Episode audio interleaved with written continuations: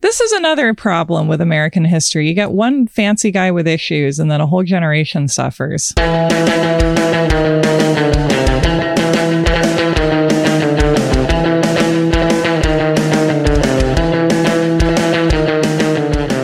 may come as a surprise, but a sterilization policy known as eugenics existed in this country for years. Entire categories of people were considered unfit for reproduction, including immigrants, people of color, and people with disabilities.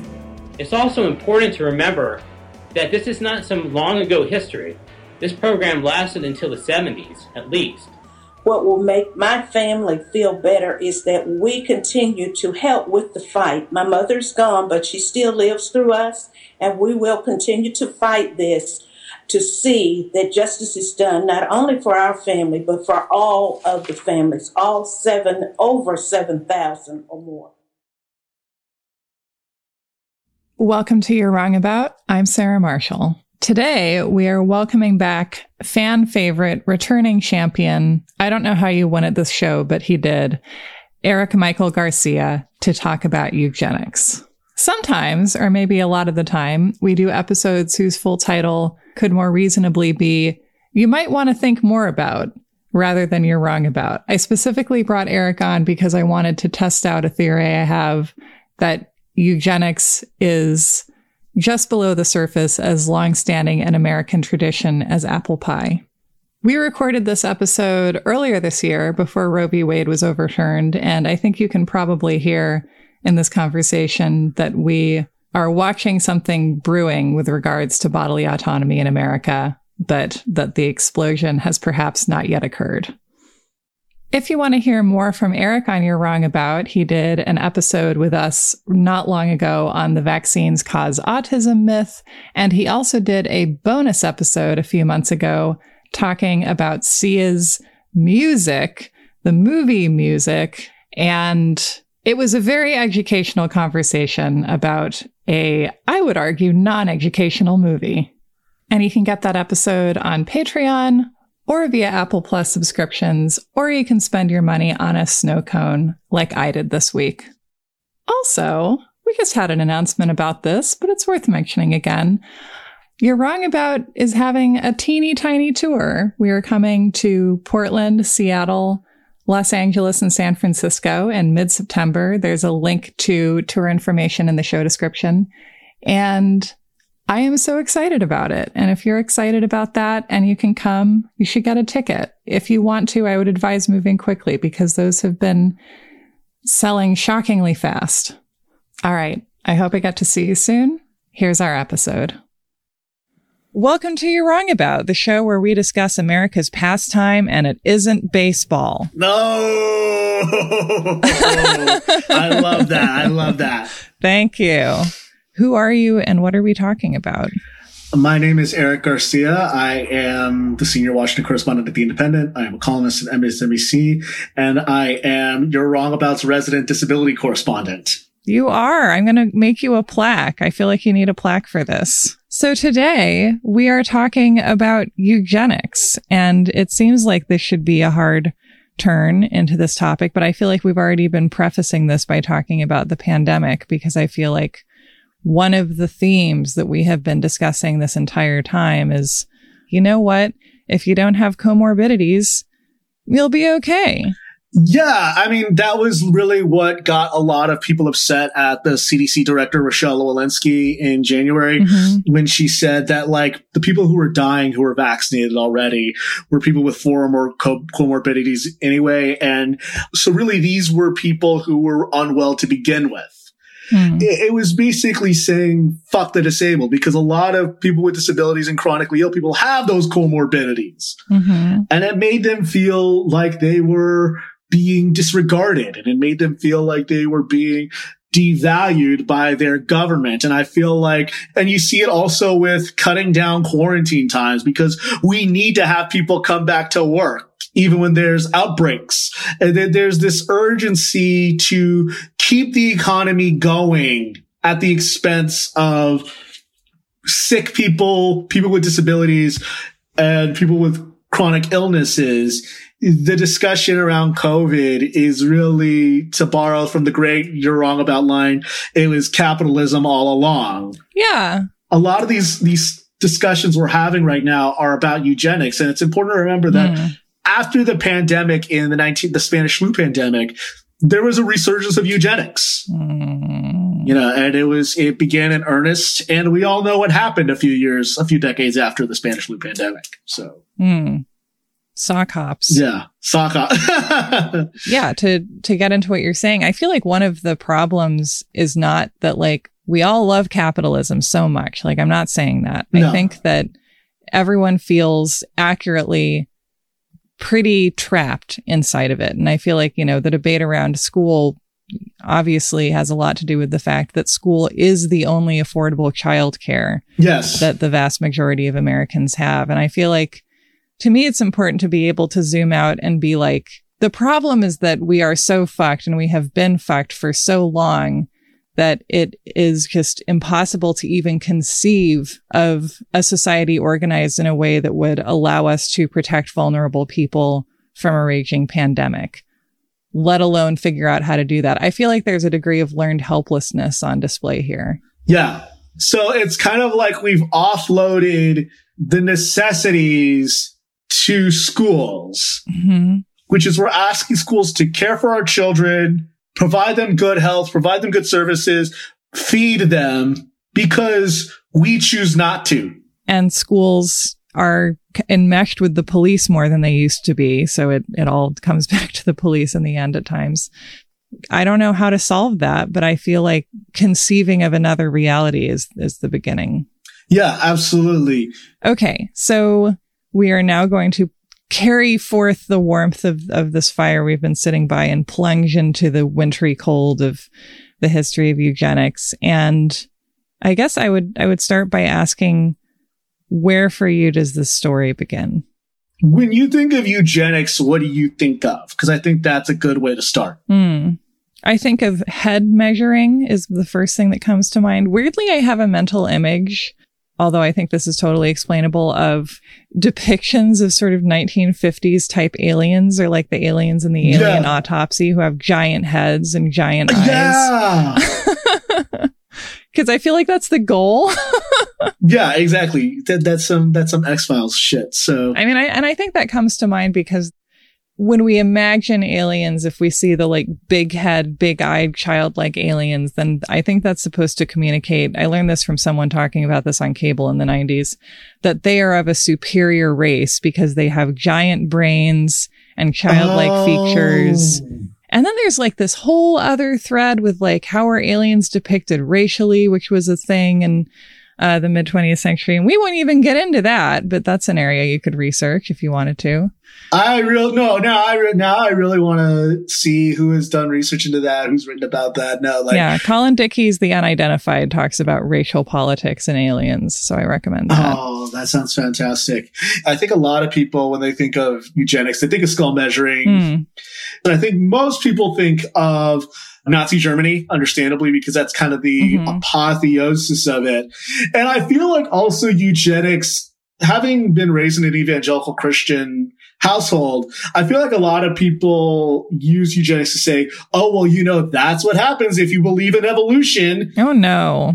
You know, you ultimately, are they're like, did you know Darwin's cousin was the person who started evolution? As if like, as if like somebody's cousin. Am I am I my cousin's keeper? I may be my brother's keeper, but my but my cousins, I don't know. I have a lot of cousins who I don't keep. but like you know, and then I feel like a lot of people say like, oh well, you know, Planned Parenthood was eugenics. I think that eugenics is one of those things that gets thrown around a lot mm. without people actually taking the time to know what it is or what it means or what they're talking about. It didn't start with the death camps. Mm-hmm. Western, it, it, goes, you know, there are some people who say it goes back to Plato, hmm. but like for me, it goes back to Sir Francis Galton, who was a British intellectual, who was the half cousin of Charles Darwin. His real research really began with seeing how characteristics of the, of England's upper classes hmm he basically analyzed the traits, quote unquote, superior intelligence of England's upper classes, ignoring the fact that the upper classes have better access to education. And is also full of twits. generally the, speaking. the upper class twit of the year, um, who don't know how to unhook a bra, if I remember Monty Python correctly. um, so, like, you know, th- in between these twits, uh, Galton said, consequently, as it is easy to obtain careful selection of permanent breed of dogs or horses gifted with peculiar powers of running or of doing anything else. So would it be quite, so it would be quite practicable to produce a highly gifted race of men of judicious marriages during several consecutive generations. well, yeah, I mean, they did that in Dune. Yeah, they did. th- Yeah, basically, you know, It's definitely sinister, but I feel like it's not entirely sinister because I feel like this is a period of great excited curiosity about like, oh my God, look at these peas or whatever. yeah, yeah, the pea pods. Cause like it was basically a bastardization of his cousin's Mm. The Origin of Species ideas and Gregor Mendel's, you know, pea pod suggestions. It's like being a lesser member of a celebrity family, you know, like it's like being Billy Baldwin. I also think it's important to differentiate between positive eugenics and negative eugenics. hmm Yeah. What's that? Positive eugenics is, you know, what he's discussing, which is like breeding and uh, and breeding desirable traits and people from upper classes reproducing. And there's the negative eugenics of sterilization. Right. People either think about one or the other, but they're kind of the two, they're, they're, they're the two sides of the same coin. And I think that's really important because just as much as people want to get rid of the undesirables, they also wanted to reproduce upper classes because if you keep on reproducing upper class people, and if you believe that these are inherently good traits, then it almost justifies caste systems. Mm. The upper classes are just naturally imbued with these things. Just look at Prince Charles. Just look at him. Just look at him.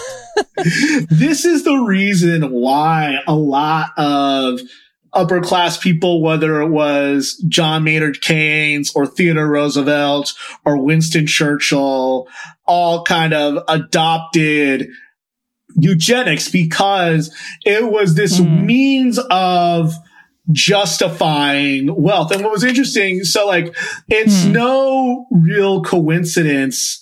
Theodore Roosevelt appointed Oliver Wendell Holmes, who was the Supreme Court justice who decided Buck v. Bell. Mhm. That, uh, you know, that's no coincidence given that Theodore Roosevelt was himself in his State of the Union address, I think in 1903, talked about forced sterilization. He was a big proponent of it in his, stu- in his own letters. Why would you talk about that in a State of the Union address? That's more of like a hi, how are you? I'm the president. These are our upcoming challenges. Please like me, right? But like again, you had to remember that this is one of those things that this is seen as a state goal. And it's funny how Hmm. eugenics and sterilization really took off in the progressive era, much like how the progressive era was progressive for a lot of whites, but it Mhm. wasn't for a lot of black people. There was also a lot of eugenics for people we would consider quote unquote poor white trash. hmm That was a way of justifying racial hierarchies as well. You can't have the master race ethnically superior if there are vagrants or if there are people who are drunkards Mm. or people who are prostitutes or people who are seen as as undesirables in the master race. I knew that uh, the Kellogg family was incredible. That John Harvey Kellogg, who was the founder of Kellogg's brands, Mhm. was incredibly eugenics. But you know, did you know that he basically created cornflakes?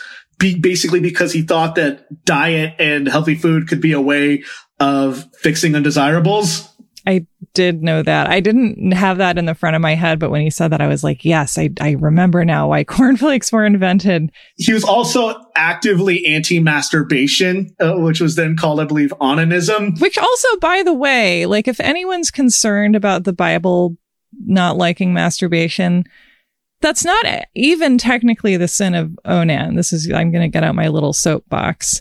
The issue was that he was being asked to impregnate someone, I believe his sister for some reason. Yeah. And so rather than doing that, he spilled his seed upon the ground. And so his sin was not conceiving a child through incest. So like, I don't know. I think it's fine. I think the Bible says jerk yourself like chicken, honestly.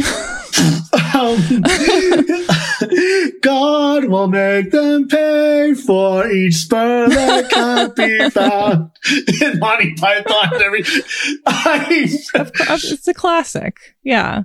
I'm sure you also uh, read about this, and I find it also wonderful that Sylvester Graham invented the graham cracker also to discourage lust. Yes, exactly. It was like so, so much of our breakfast and our snack food is meant to curb our lust. Why is that? Yeah. Inspired by his religious ardor to save mankind, Graham encouraged people to take control of their health by repressing their carnal urges. These were easily stimulated by an all-American diet of flavorful, fatty, and meaty dishes. In Graham's view, the correlation between sex and health was simple. The more immoral the activity, the more bodily harm was done. Yikes. Oh, this guy had issues. This is another problem with American history. You get one fancy guy with issues, and then a whole generation suffers. The fact that all these men were incredibly upper class and toffish says it. You know, so like essentially he made his name by giving popular speeches, admonishing masturbations, believing it to inflame the brain more than natural arousal. Wait until he hears about fleshlights, am I right? and then uh, Graham is considered also to be one of the fathers of the American vegetarian movement, which John Harvey Kellogg was also a Argentine vegetarian. This whole theory is ridiculous to me because, like, when have you ever like gone out and eaten a bunch of barbecue? Right, you're like all full of brisket, and then you're like, my lust is inflamed. No, no. that basically Sylvester Graham and John Harvey Kellogg and their ilk and, you know, many other people working in different fields are like, what can we do to stop working class people from having babies? Yeah, essentially, I think like it can't be it can't be overstated that this was around the time people were largely moving from rural families where people had a lot of babies. They got a hoe. They got a hoe. Yeah, exactly. This was around the time when you were starting to see a lot of people from Catholic countries hmm. in Jewish countries come to the United States. You start to see a lot of Irish people, a lot of Italians, a lot of Poles, a lot of anti-papist literature. I'm pretty sure. you start to have people from the rural areas of America move into the urban areas, like in New York mm. and Boston. And then on the West Coast, you're seeing a lot of Asian Americans. You're seeing mm-hmm. a lot of Chinese immigrants. You're seeing a lot of Japanese immigrants. So it is the same thing that drove xenophobia and anti-immigrant sentiment in the 1920s and also the same thing that drove you know, eugenics, mm-hmm. because it's important to recognize that 1924 was the year that the Johnson Reed Act, which was this law that basically restricted immigration and put in place the quota system mm. to basically reduce the amount of immigrants coming in from, you know, non Anglo-European countries. Mm-hmm. Came out the same year that the Buck v. Bell decision begin, the Buck v. Bell case really begins in earnest. Yeah. Tell us about Buck v. Bell, which I think for my background, this was my introduction to how prevalent eugenics was and how unashamedly many Americans practiced it as a belief system at this time. And I remain scandalized by it. I have been scandalized ever since I first heard about it years and years ago. Yeah. You know, Carrie Buck was born in 1904. She lived in Virginia. Her father either abandoned her or died. There's no real accurate records. And this is from a New Yorker article that reviewed Adam Cohen's book, Imbeciles, which mm-hmm. I recommend people read. Mm-hmm. So she was left to be raised by her mother and her grandmother. Midway through in her youth, she was adopted by this family called the Dobbs family, who pulled her. And for a while she was in school, then her parent, then the Dobbs family, who were her foster parents, pulled her out of school so she could do housework. At around 17, she was raped by uh, one of their nephews and before then, there had been no evidence that she herself had been feeble-minded, though there mm-hmm. was some evidence that her, that her parents in the past had. They immediately declared her mentally deficient and sent her to this place called the Virginia Colony for Epileptics and Feeble-Minded. And it's important to remember that between 1904 and 1921, the rate of institutionalization for feeble-mindedness had tripled. I have two questions, which is A, how do you define feeble mindedness, like what does that translate to today generally? Because I feel like that could be a, quite a few different things. And B, like who has the authority to do this to her? So this was going on. This was around the time when uh, there were a lot of uh, the, there were there were a lot of these homes for feeble-minded people. This was colonies for epileptics, and this was seen as the compassionate thing to do mm. was to send them out to these colonies. When we consider when we consider feeble-minded, we might consider someone with an intellectual disability today, mm-hmm. or someone with a mental disability today, or or, or, or not a mental disability, and uh, a developmental disability, or somebody mm-hmm. with both an intellectual and developmental disability. Mm-hmm. But what was interesting was that you know, so we know that terms like idiot and imbecile these were medical terms. Right one thing I didn't realize until I was learning this when I was doing research was she was actually not called an idiot or an imbecile. She was called a, she was graded a quote middle grade moron. Oh God. It's funny because like in this article in the New Yorker, they say that like morons were considered dangerous because they were smart enough to pass undetected and breed with, you know, non morons. Isn't it so weird that like these generic sitcom insults of our childhood used to be medical terminology? Realizing the roots of it left a kind of bad taste in my mouth. So I can no longer call anybody an idiot. It's kind of like the classic horror movie thing where you like, you find the book of the dead and you read the inscription and you're like, oh, those words actually are more powerful than I had a, an ability to realize within my own lifespan. Like I saw a really great Instagram post of somebody saying like, I find it, it harder to insult people when I can't use the words idiot or imbecile. And then I, re- then I realize that's the point. You shouldn't be saying those things. Right. But, you know, it's like what I realize, but like, that's why you, you'll see me on social media call people a turnip or a pine cone. I like that. I like calling people jerks, you know, because and it, it's all about the nature of the insult, right? Because if you're complaining about someone's level of intelligence, it's like, well, by definition, they have no control of that. So that's a weird thing to be mean about. I feel like if you're a jerk, you're actively choosing to be a jerk. Yeah. If you're an asshole, you're choosing to be an asshole. You, you, know, one of the things that I've never liked is that when autistic people, particularly autistic men say, well, I, I'm autistic. Of course I don't understand social cues. That's why I'm rude. I'm like, eh, there's only one S in Asperger, buddy. So. Can that be the title of your podcast?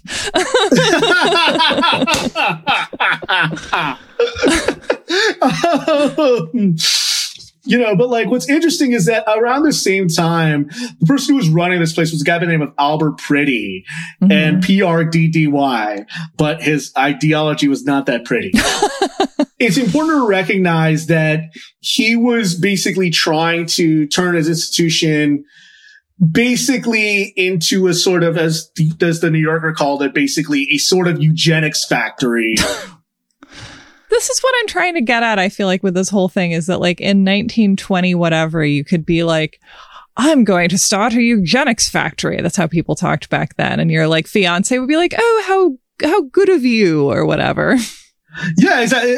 But, but, but, you know, like, so what happened is that, you know, he basically met with an attorney, attorney basically named uh, Aubrey Strode. Mm. And the reason why he did this is because he was sued by a patient who had sterilized, who he'd sterilized without her consent. Mm-hmm. And he turned to a friend named Aubrey Strode, who was a lawmaker and a politician who basically helped make Virginia's sterilization law. Strode basically borrowed that from a law that had been drafted by Harry Laughlin, who was the director of the Cold Spring Harbor Laboratories Eugenics Record Office, mm. which was kind of the the mecca of, of, eugenics at the time, and it was and he was the most influential person at the time. He was also the driving force, the main advisor in Congress when the Johnson and Reed Act passed. He's basically the secretary of eugenics, it seems like. The secretary of eugenics, you know? You used to be able to write your own ticket with a eugenics degree. Yeah, exactly. So, um, you know, incidentally, so it should be, it should be stated, Indiana was the first state that had passed a, a, a eugenic sterilization law in 1907. Hmm. They, they didn't meet constitutional muster. So Laughlin's law basically serves as a template. And the Virginia law was, that was passed in 1924 was based on this model. And basically what happened is Harry Buck, you know, obviously gives birth to his daughter. There's a whole thing. Mm-hmm. The Colony Review Board basically concluded that Buck was, quote, feeble minded and by the law of hereditary heredity is the probable potential parent of a socially inadequate offspring and therefore she, she should be sexually sterilized. Uh, it goes all the way to the Supreme Court. And th- what was interesting is that one of the people who argued for this was Harry Laughlin, but Harry Laughlin he actually created this really detailed detailed chart. I'm about to send it to you mm-hmm. right now, justifying her sterilization. So take a look at this chart. It's really it's really brutish and crude. It shows oh boy. It shows the immediate bloodkin of Carrie Buck showing illegitimacy and heredity and hereditary feeble-mindedness. And then it shows a bolted line, illegitimate mating. This looks like that thing they do in football where they're like, I don't even understand how that works, but they're like, the quarterback is going to swoop over here and, you know, like, you know, the football thing. Yeah, exactly. and incidentally, so Theodore Roosevelt appointed Judge Justice Oliver Wendell Holmes. And of course, Harry Laughlin was an expert witness in, in, this case. But here's the, here's the twist that a lot of people don't know. Mm. Harry Laughlin never actually met Carrie Buck. Mm he gave this evaluation without ever having met her. Oh, you shouldn't do that. You shouldn't do that. So what did he base this on then? He based it on information provided by the colony. Mm-hmm. So the, basically the, and of course the colony had a vested interest in this because they were the ones who wanted to sterilize Buck. By the time it goes to the Supreme Court, his, you know, the, the head of the Lynchburg colony was his, was Priddy's assistant, Dr. Bell, which is how we get the term Buck v. Bell. Mm-hmm. And then the ruling was, of course, 8 1. Justice Oliver Wendell Holmes, we often consider as this great progressive mm-hmm. thinker, he said in his ruling, and this is probably the most infamous ruling of, of all, which is where he says, we have seen more than once that the public welfare may call upon the best citizens for their lives. It would be strange if it could not call upon those who already sap the strength of the state for these lesser sacrifices, often not felt to be such by the, those concerned, in order to prevent our being swamped with incompetence competence. It is better for all the world if instead of waiting to execute degenerate offspring for crime, ah! Them, ah! Sorry. right? I didn't realize we were waiting to execute everybody. Yeah. Or let them starve for their imbecility. Society can prevent those who are manifestly unfit from continuing their kind. The principle that sustains compulsory vaccination is broad enough to cut, cover cutting the fallopian tubes. Ah. Three generations of imbeciles are enough. I can't believe that I once read that and remembered only the line three generations of imbeciles are enough. I was like, isn't that terrible? And in retrospect, like it is, but it's the least awful part of that entire paragraph. It's the least terrible thing. Yeah, ah, exactly. So sorry, I kept screaming. no, I wanted to scream too. I was trying. I, I was. I was worried that like it was. I was worried about quoting this paragraph in its entirety because I felt like I was worried that it would be too legalese, and I was like, oh my God, Jesus Christ, Oliver Wendell Holmes Jr. Yeah. Like you, you are terrible. this man is not talking about penumbras over here. Yeah, exactly. And so it should also be noted that this was kind of a catch and release thing is that she sterilized in October 27, paroled from the colony. And then after the operation, she was sent out and she just had to report to officials annually. Hmm. And she was married, widowed, remarried, and died at a nursing home in 1983. So like this was recent history. Mm-hmm. Virginia officials also sterilized Buck's sister. Mm-hmm. And she was told the operation was to remove her appendix. And it was only in 1980 that she learned why she was unable to have a child. Oh my God. This was something that was inspiring Adolf Hitler. Oh dear. From 19, this is from the LA Times, that from 1909 to the, until its repeal in 1979, California collected, uh, coercively sterilized more than 20,000 citizens. Nearly a third of the, the forced sterilizations in the United States were done in California. Yeah. Legislators also followed suit and by 1924, 15 states had similar laws. And in Mein Kampf, Hitler wrote in 1925, when he was in prison, he celebrated the ideology. He says, there is today one state in, in which at least weak beginnings toward a better conception of citizenship are noticeable. Mm. Of course, it is not in our own model German republic, but the United States. So Mein Kampf came out a year, two years before Buck v. Bell was ruled. Mm-hmm. So these were con- these were kind of confluencing. Buck v. Bell did is it gave the green light for uh, other states to do so. What essentially are they trying to decide here? Is it basically like, are they deciding whether forced sterilization is acceptable at all constitutionally? Basically, the question in it was, did the Virginia statute, which authorized the sterilization of Buck, deny her the right to due process of the law and the equal protection of laws as protected by the 14th Amendment? Mm-hmm.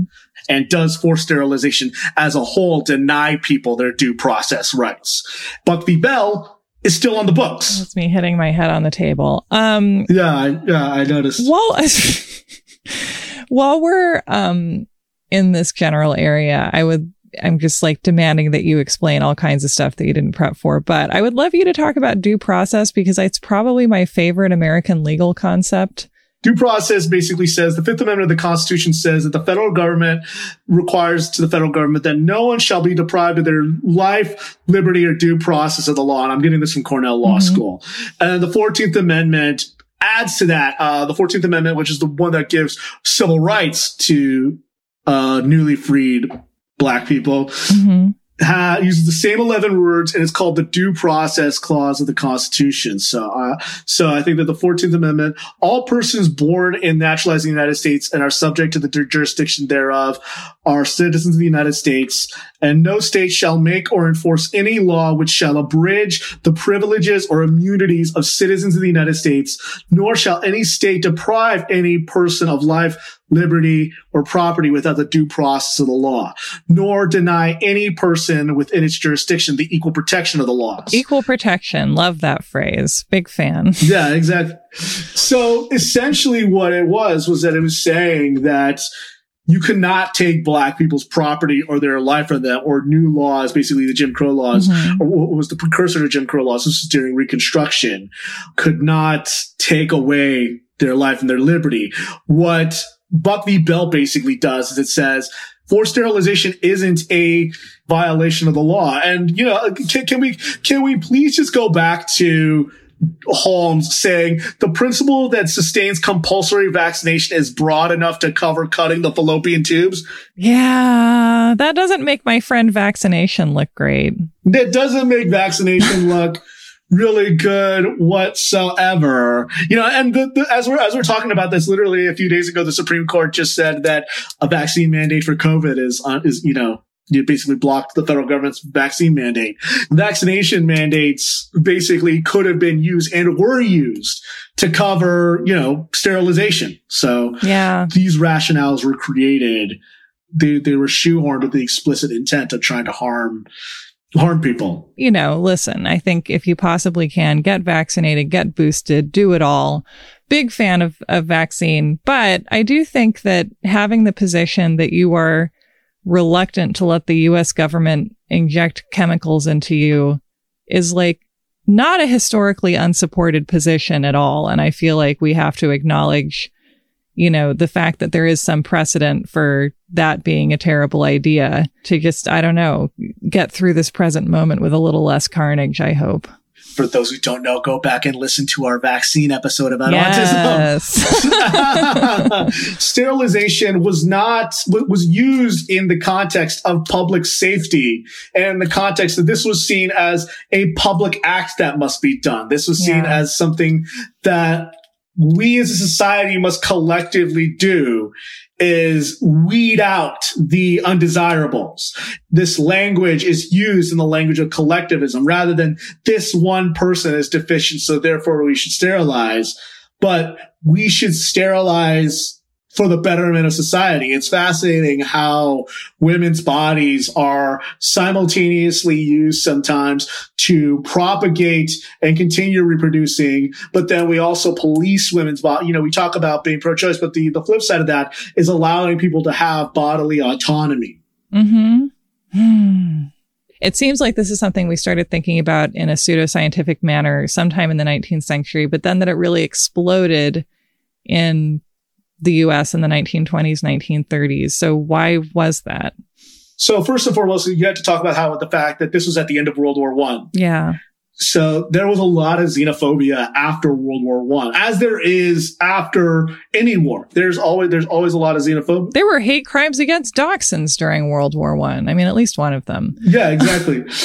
Even after the war in Iraq is over and the United States and the war in Afghanistan is ending, mm-hmm. there's still Islamophobia. Mm. At the same time, at the end of World War One, what was also going on was the Spanish flu pandemic much like the COVID 19 pandemic, the people who were most affected by it were poor people, immigrants, people of color. Mm-hmm. And it wasn't because they were constitutionally inferior, but it was because they were, you know, they worked in crowded conditions, mm-hmm. they ate worse, they suffered from underlying diseases. They were, to borrow from the di- current director of the CDC, they were unwell to begin with. Mm. And mind you, that's what the current director of the CDC said. And that's why she had a meeting with disability rights activists and apologized to them. Mm-hmm. At the same time, what happened was that it also kind of debunked something from eugenics because it talked, it showed us that infectious diseases really aren't about whether you're you know, morally upright or morally deficient or anything. It's, it's, you, know, so it's about whether you're rich.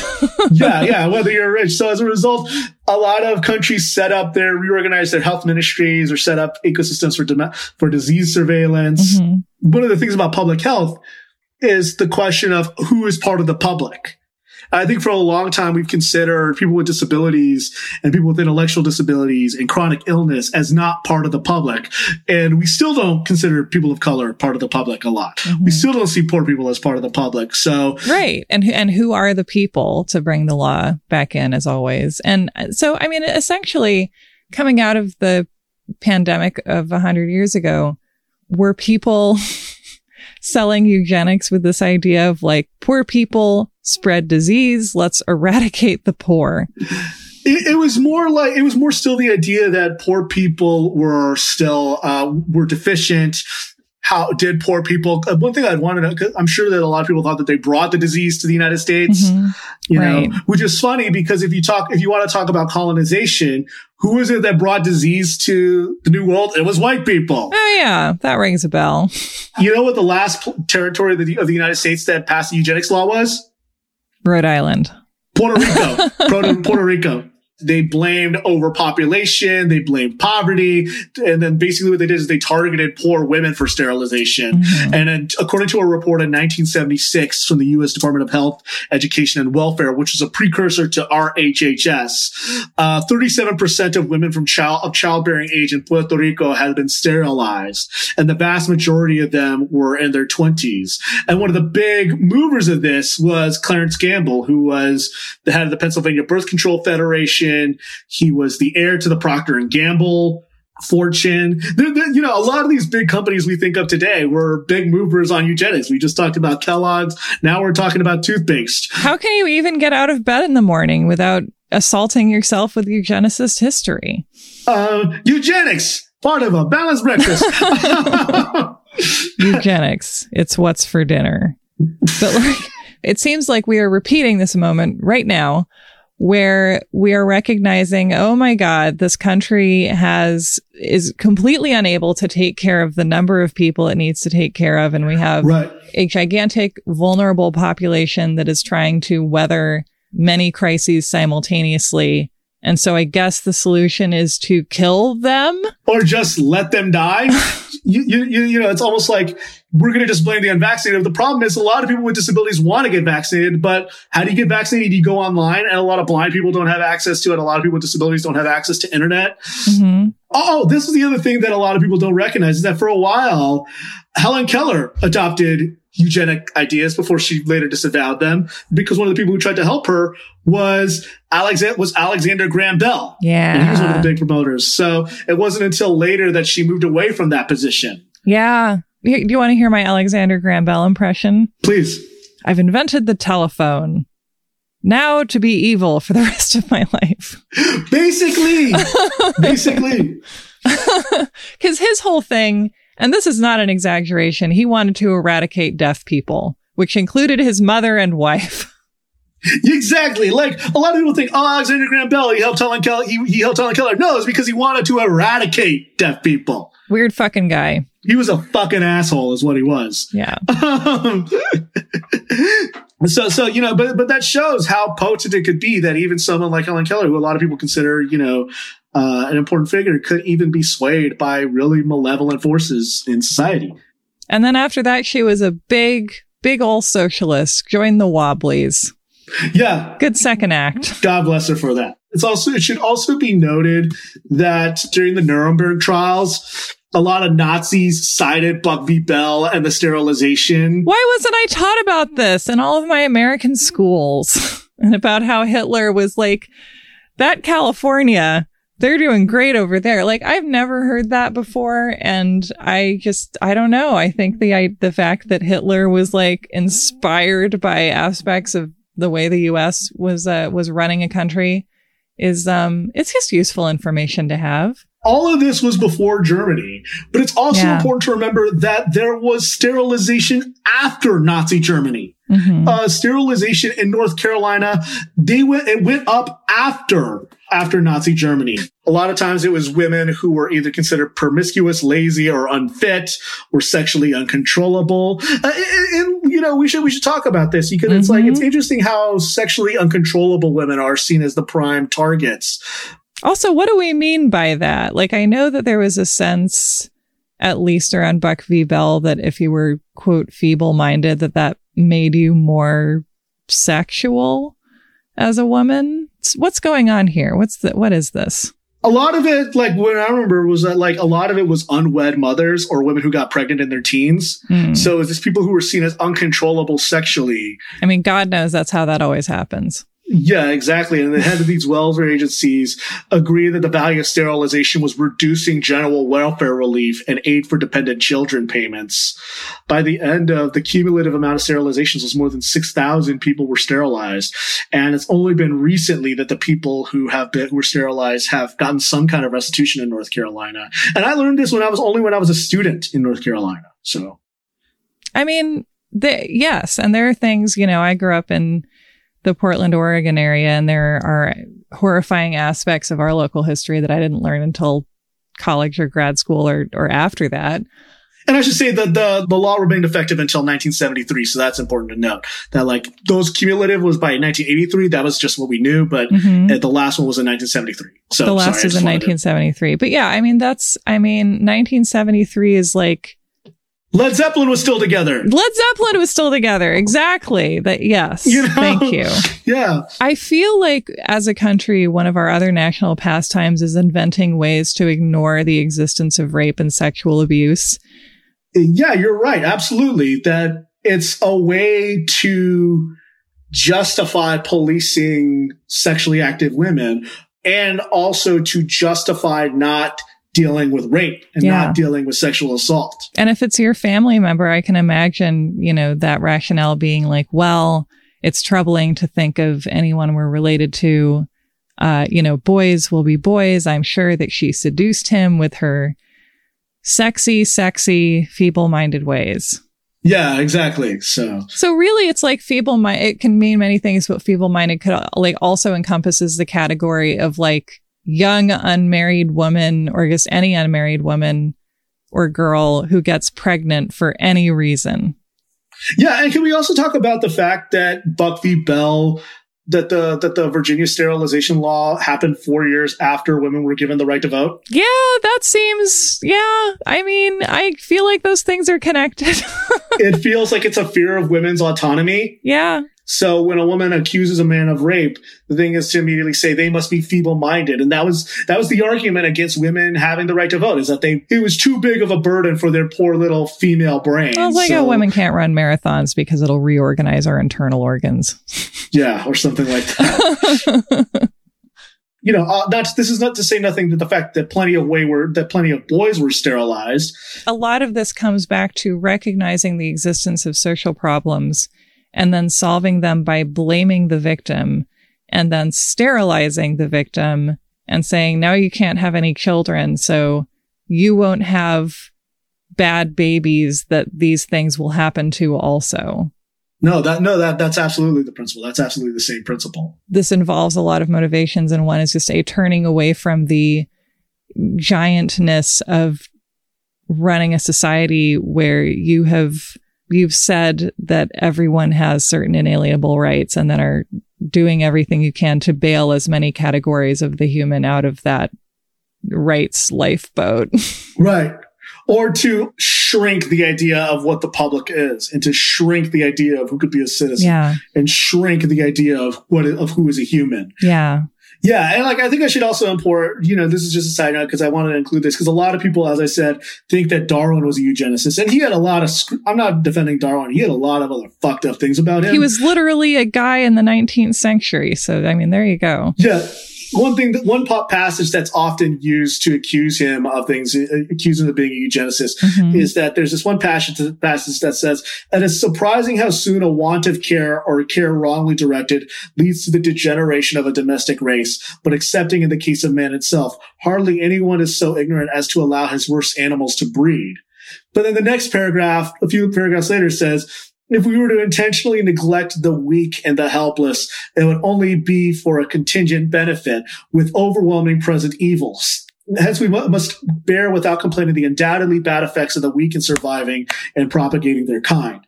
So that actually shows that we shouldn't get rid and discard the people. So he's like, listen, we all hate the poor, but we, we just gotta live with it. I'm very sorry. Fuck the poor, but don't kill them. You know? like, could he have at least called his cousin Francis and said, "Buddy, you got it wrong, man"? He was waiting for Alexander Graham Bell to invent the telephone. I was literally just thinking of Alexander Graham Bell when you mentioned that. I mean, I think that you still see eugenics in some ways today when you see things like its potential, you know, you see this thing with gene editing now. You mm-hmm. see it with potentials for CRISPR. It's like my friend David Perry says, we're not prepared for gene editing mm-hmm. and we're not prepared for being able to weed out certain types of potential disabled life because we're afraid because you know they're, they're because we still are genuine generally afraid of disabled life.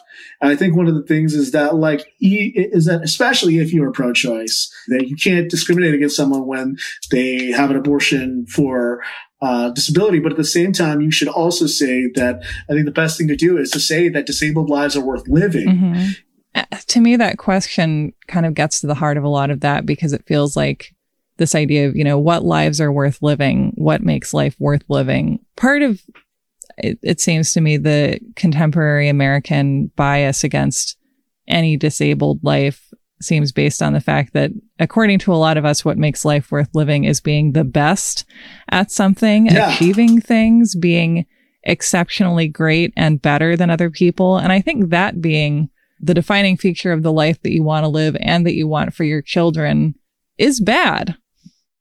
I agree. I agree. And I think also it, it, it, it, goes to this idea. I mean, you see it with organ discrimination for people with disabilities. Mm. You saw it when people, when during the COVID pandemic, when there was a scarcity of ventilators and you're seeing mm-hmm. it again wondering which people are going to get care or not. You see people actively arguing that some people with disabilities shouldn't get care or, you know, it helps that a lot of the people who are writing these standards are themselves able and not disabled. Mm-hmm our worth shouldn't be whether we're productive or whether we are a net plus to the economy or something like that. Our net, our, our worth of life should be measured by how good of people we are. It's, you know, so like I came to the disability, even though I was born disabled, the way I learned about autism is I was born mm-hmm. autistic. I came into understanding disability much later in life when I was in my mm-hmm. 20s. And one, but one of the most rewarding things about learning and understanding disability is that I've met so many good autistic and otherwise disabled people who live good lives and who are fantastic parents because they are disabled and because their children are disabled and their being disabled helps them to be better parents to their disabled children. And that, that shouldn't be something we fear. We shouldn't fear three or four or five or 20 generations of disabled people. We should fear the world that we're trying, that we built for them. And we should be, you know, I should say this. I'm afraid of having children. Mm-hmm for no reason that I might bring disabled children to the world. I'm afraid of the world that they exist in. Yeah. I'm afraid that when I send my kids out into the world that they won't have a good life. Right. Like what a concept that like, well, my little baby is a greater danger to the world than the world is to my baby. Exactly. like look at the world. Are you kidding me? I think the thing that inspires me to maybe think rethink that is that we should instead try to build a better life and stop fretting about the world that exists for them. Mm. So I think, and I think that's what we try to do, and I think that's what you try to do by trying to build better understanding. So I'm not exactly out here building accessible playgrounds, but like I yes, I'm But but you are destigmatizing, and that's important, right? Well, I mean, you do that too. And I think here's a question because I feel as if you you were describing this period when Americans were just like open, proud eugenicists. We were just like yes. and there, and how there's like all these, you know, institutes that are like the National Eugenics Library or whatever.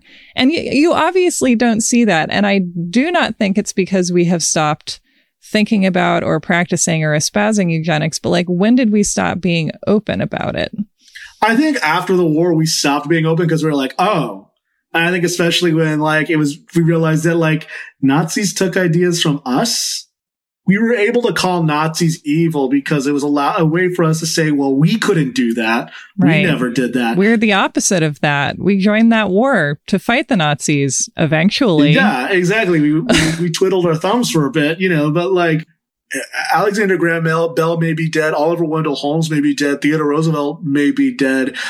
Uh, John Maynard Keynes may be dead, but you know, their ideas persist and we still see them and hear them today. And I think that the reason why you're seeing the word eugenics thrown around so much in the pandemic is that because people are seeing that those ideas never really went away. And at our core, we still deal with pandemics and illness the same way we did during the 1918 pandemic. Yeah. It really it feels uncomfortably similar. You know, to me what's always one of the core themes of the show, which is that if we want to hold someone up as an icon of evil or wickedness or whatever, then it often seems like we're looking at something on the far end of a spectrum on which we live and breathe. You know, this idea of looking at the Nazis and being like, okay, well, that's bad. That's very Yeah. bad. Don't be a Nazi. And um, we will just kind of keep quietly espousing some of the same beliefs and organizing our communities by the same ideas. Um, but as long as it's not that extreme, then it's it's fine. And it's like the degree of intensity of a belief system is relevant, but ultimately having roughly the same ideas and not acting on them in the same way doesn't put you in the clear either. Yeah. And at the same time, it should be noted that even after the war, attempts to change the quota system for immigration in the United States, they, people fought like hell. There were multiple times where they tried to fix the, the, the quota system and they couldn't because there were xenophobes actively blocking it. People like Pat McCarran. If we hadn't put those quota systems in place, there would be probably, maybe not six million more Jews would be alive, would have survived, but at least a larger amount of Jews and disabled people and you know Roma and homosexuals and Jehovah's Witnesses could have been alive. So it's Mhm. important to remember that, and it's important to realize that we. It's one thing to say, well, the Nazis were evil. It's another thing to say, well, what could we have done about it? Could we have let more Jews in? Could Yeah. we have let more more homosexuals in? Could we have let in more Roma and Sinti people? We didn't hmm that says as much about our culpability as the fact that we created laws that Adolf Hitler really liked. Mm. You know, it's one thing to decry a genocide and then to sort of sit idly by when you actually could save people from it and to be like, no, no, no. We are also actually protecting our uh, national uh, eugenic standard and racial purity. And, um, you know, it's, it, it's wrong to murder people, but you can let them die. So you should just do that. Because I think immediately when people say that eugenics and ableism, when I use the word eugenics and ableism, they immediately recoil because they're like, are you accusing me of being a Nazi? I'm not accusing you of being a Nazi. hmm Nazis are Nazis. But you are contributing to that same ideology and that same pathway that, that, that the Nazis Yeah. exploited. They created it, much like how the Rolling Stones got famous for rock and roll. The Nazis became famous for eugenics, but we originated it. It's American roots. Yeah. God. yeah, it's American roots. Yeah, exactly. Once again, like it, the most constructive and positive thing we can do is understand who we are as a country. You know, knowing what we are capable of and have done and are doing as a country that is terrible and destructive and genocidal in in a lot of ways that makes it more remarkable that we're ever capable of doing anything right. and that's it's not the whole reason, but and it also gives us, and it, but it also gives us reason for hope because if we have the capacity for evil, we must also have the capacity for mm. good. You know, these systems are in place. You know, it's never about one individual person. So just like systems can be put in place, starting with one person with bad ideas who has a, who has hangups about his mom and wife, people who maybe don't have hangups about their moms and wife can dismantle those systems to like knowing this. It, it makes me love America more.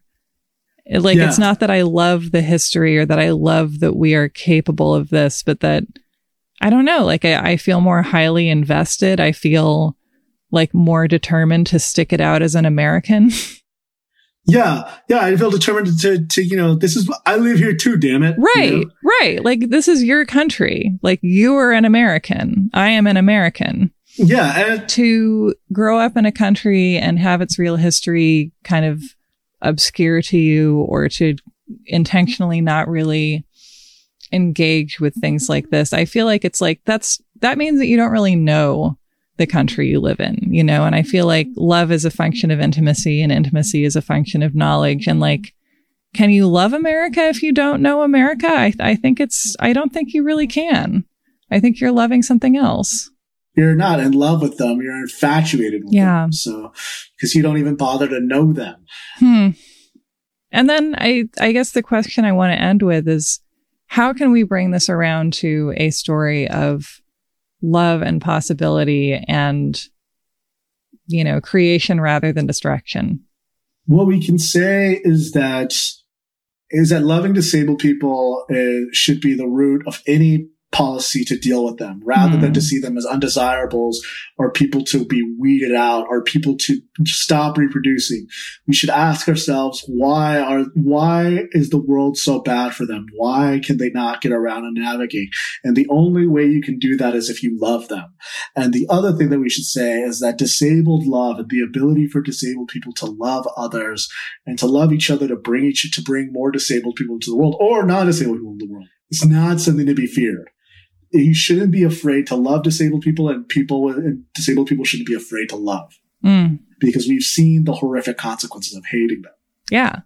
Love is an active, powerful, dangerous thing and not just this nice feeling we have sometimes when we watch the Hallmark channel. I would love to know where can people find your work and also just what do you recommend for you know, I want to do a little reading rainbow here. Like what should people look into for this as well? So, you know, uh, I have a whole book about this called mm-hmm. We're Not mm-hmm. Broken, Changing the Autism Conversation. Uh, I write regularly for MSNBC. I'm a correspondent for The Independent. You can find me on Twitter at Eric M. Garcia. Uh, there are plenty of people who I follow. I will later on tweet out a list of disabled people to follow uh, after this episode comes out. And, uh, and I will tweet out a list of groups and things that uh, people can follow us and we will, and, you know, continue from there. Mm-hmm. I love having you on because I think I love giving you a platform to talk about what you care about. I think people need to learn about these things. And also, I feel like personally, I always end these conversations just feeling more hopeful and more engaged and more invested and just feeling connected to the part of me that really loves humanity in a kind of well, here's a story. When when I first like literally the first moment that I found out that Trump had won the election, my first impulse for whatever combination of reasons was to listen to I think it's just called I am telling you I'm not going from Dreamgirls because yeah. because I was like my feeling about it was like fuck you America I'm going to love you even harder now you can't escape me like you need me to keep loving you like you oh my god how did how fine I I'm committed yeah. I'm here I love you even though you don't want me to I will even more now and that's like that's the feeling I have ending these conversations with you. And it just makes me feel like alive and connected. And I, I love feeling that way. And that was our episode. Thank you for coming into the haunted house that I call American History with me and Eric Michael Garcia, our amazing guest. Thank you to Eric. Thank you to Miranda Zickler, our amazing editor. And Thank you to Carolyn Kendrick, who is more than amazing. She is 100 mazes worth of amazing. Thank you for listening. We'll see you in two weeks.